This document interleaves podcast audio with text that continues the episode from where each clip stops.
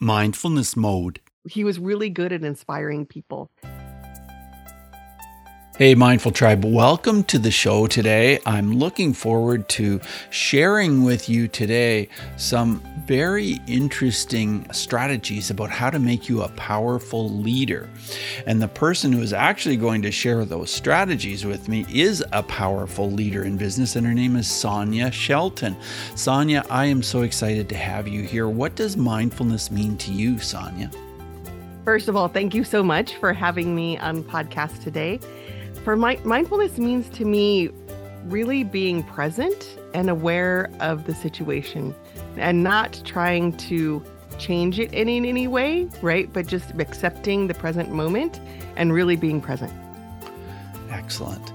Well, when it comes to being present, you've really you've really done this as an executive and I know that you've written a very powerful book about this uh, topic. Can you tell us a little bit about the book that you wrote?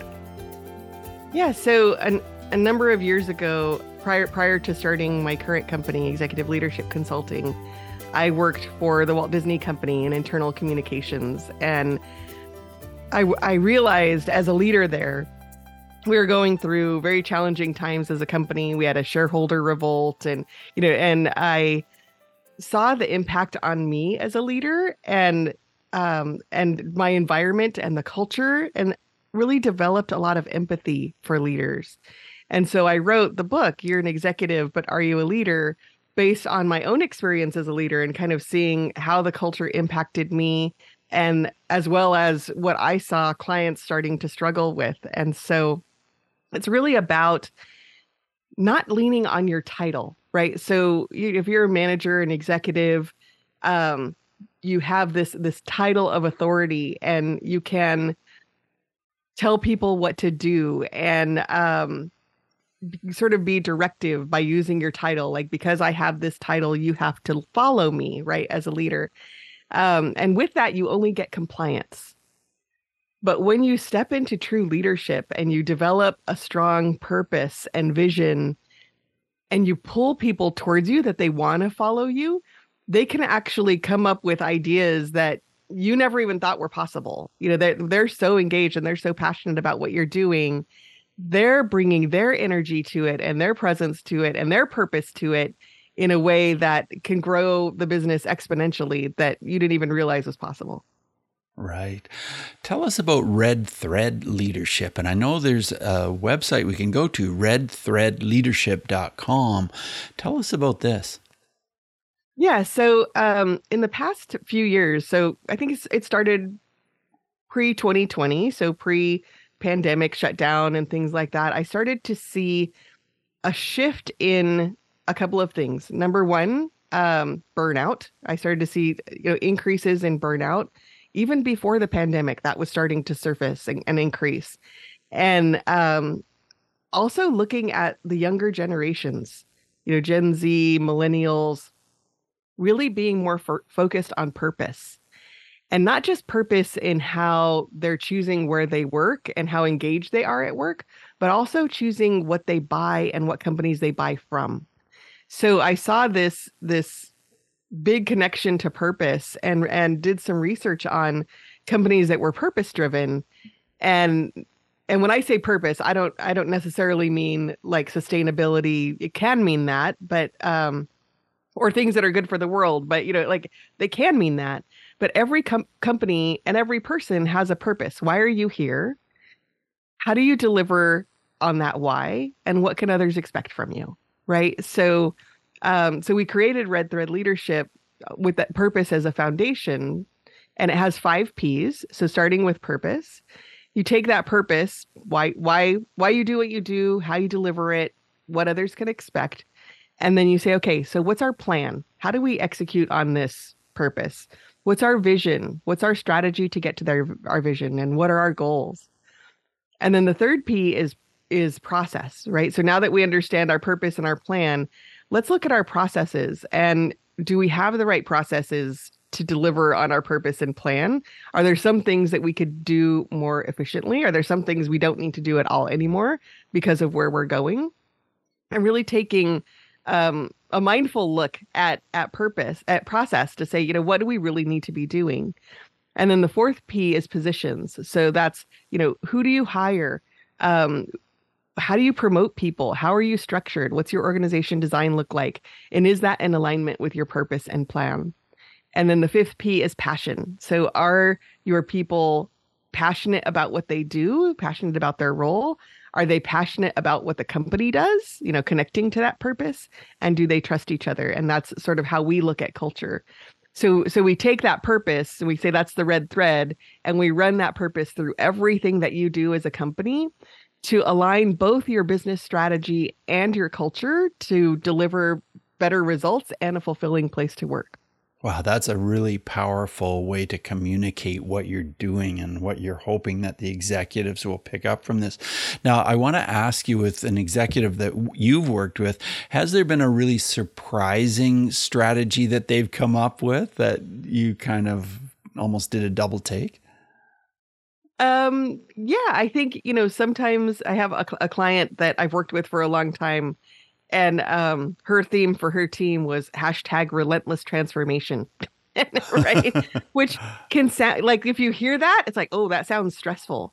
Yeah. But the way that she approached it was really looking at how can we continue to grow and get better and um, improve and really have an impact and so so her why is about is about having an impact so she really wanted her team to always be relentlessly looking at how to have more of an impact and so so you know at first when i heard relentless transformation i was like uh i don't know about that sounds right? kind of heavy doesn't it right? exactly but the way that you know the who she is and how she brought her why into it um actually ge- you know generated a lot of enthusiasm and and inspiration around it. And so um so yeah that was surprising to me.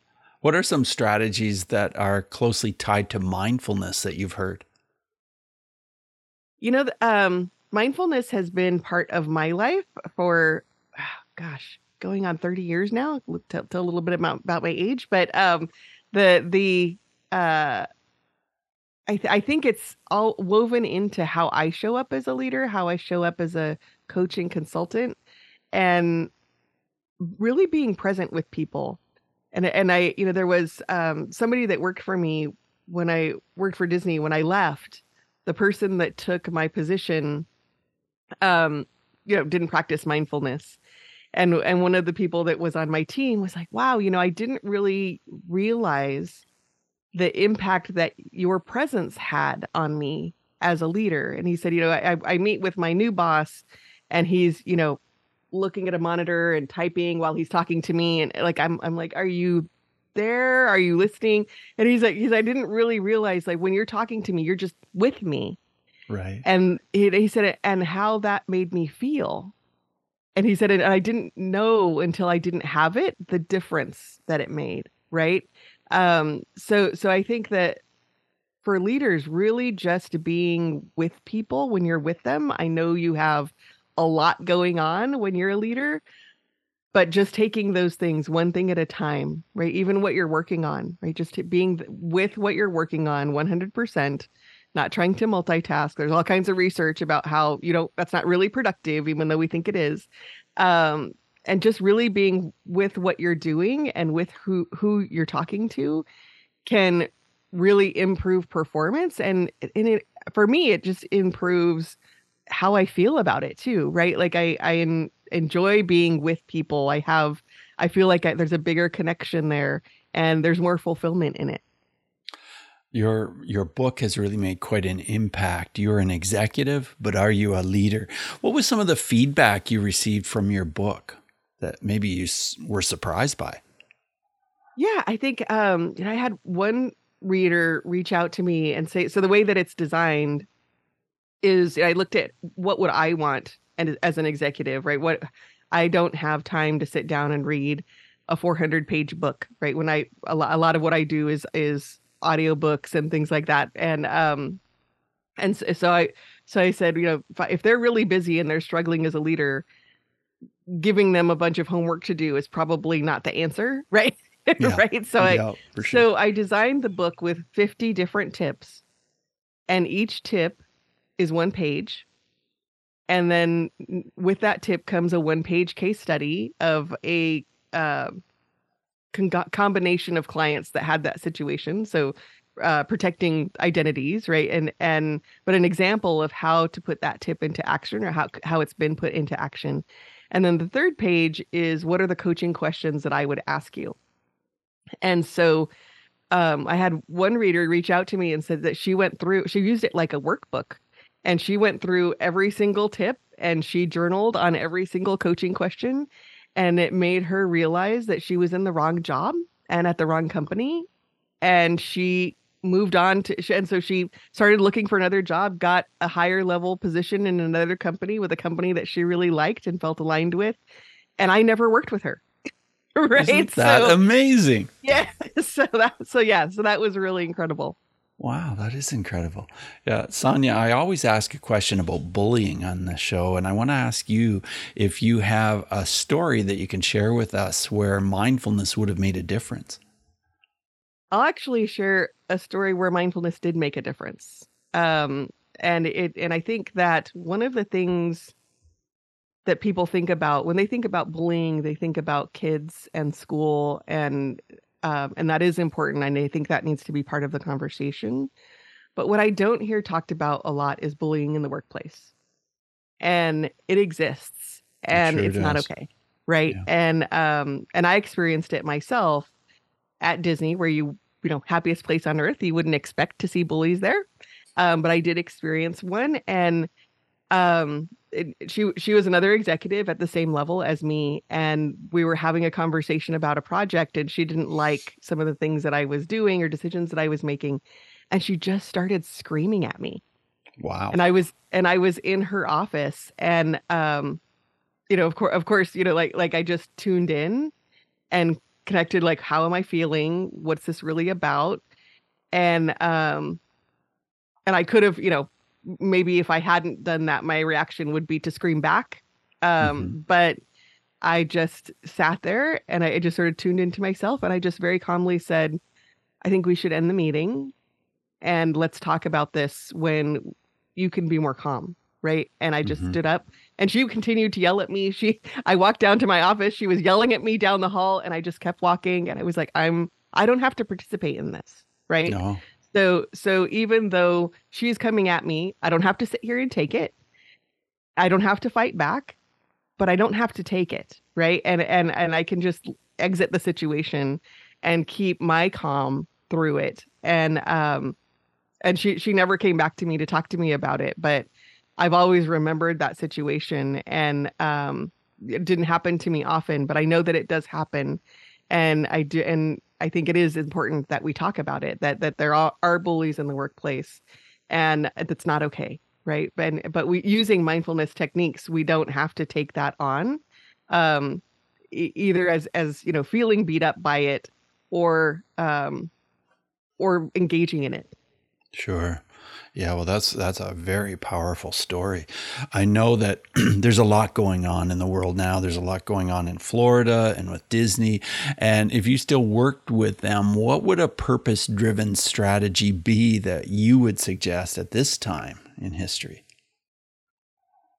Yeah, I think um, when I when I look at Disney, I feel a little bit like they've lost some of their purpose. You know, I, I think when when I worked there, it was really about bringing um, all kinds of entertainment into people's lives, like like mm-hmm. um, joy and thought provoking entertainment. Uh, you know, sports. They have ESPN, right? Like like there there was this feeling of really helping people's lives, and I I think that over time, um, they've they've become more uh more like other companies i would say in a way yeah, like like yeah. um a, a, little bit lost their identity of what made disney disney yeah. and um so i would say you know if i were if i were consulting with them today i would say get back to to that right maybe it doesn't have to be walt's vision but what's the new vision for today that um that would really engage employees and and help them feel like they're connected to that bigger purpose what kind of a suggestion do you think Walt would give if he were around today to give a suggestion for oh, Disney? He would say, get back to the magic. Right. Right. So, um, you know, Walt Disney, especially having worked for the company and I worked in communications, so I really had to understand him and um and and I and I use him as a role model for myself, for my clients. I use examples of things that he said and done. Um and and he was really good at inspiring people and getting people aligned with a vision and um and and really connecting with his audience, right? Like what do they need? What do they want? Um, you know, even looking at, you know, how he came up with the idea of Disneyland came from um, you know, his going to a, a carousel with his daughters and having to sit on the bench as they rode the carousel it was like, you know, there should be a place where we could hang out together. Like I'm over like I'm supposed to be spending time with them and they're over there and I'm over here. Yeah. Right. And um and and almost in a mindfulness way was like why can't we do something together and how how could i build something where we could you know where families could be together yeah that's that's really interesting that you share that story about walt yeah yeah. yeah. So as we move forward in the interview, I want to ask you five quick answer questions. So just 30 second answers are perfect, Sonya. The first one is this Who is one person who has been a powerful mindfulness influence for you? Yeah, so I um I practice Zen Buddhism and uh-huh. the uh Zen teacher that really I can even though he's no longer with us still really connects with me is Zen Master Seung Sahn.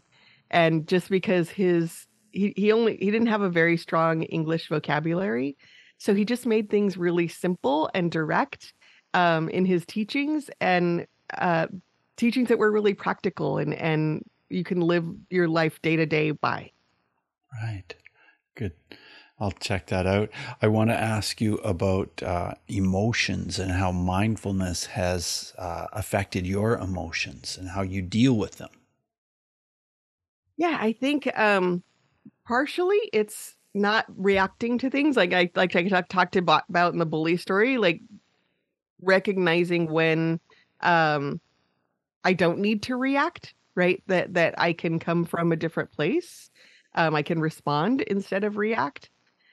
And then when it's a big emotion, I think um, I've I've lost a lot of people in my family. So just so going through the grief of really not trying to make it different and just be with the waves as they come and fully feel it. And and what I've noticed is that as I fully feel the emotion, it dissipates faster than if I try to put it aside. And so um so I think you know sometimes we think mindfulness means that first part was like not reacting and only responding and and but there's also this point of really when the emotion is deep really being with it and letting it move through you um so that you don't hold on to it let's talk about breathing sonya. Do you have any strategies thoughts ideas about breathing as it relates to mindfulness? Yeah i think it's one of the core parts of mindfulness right? And it's something we always have access to.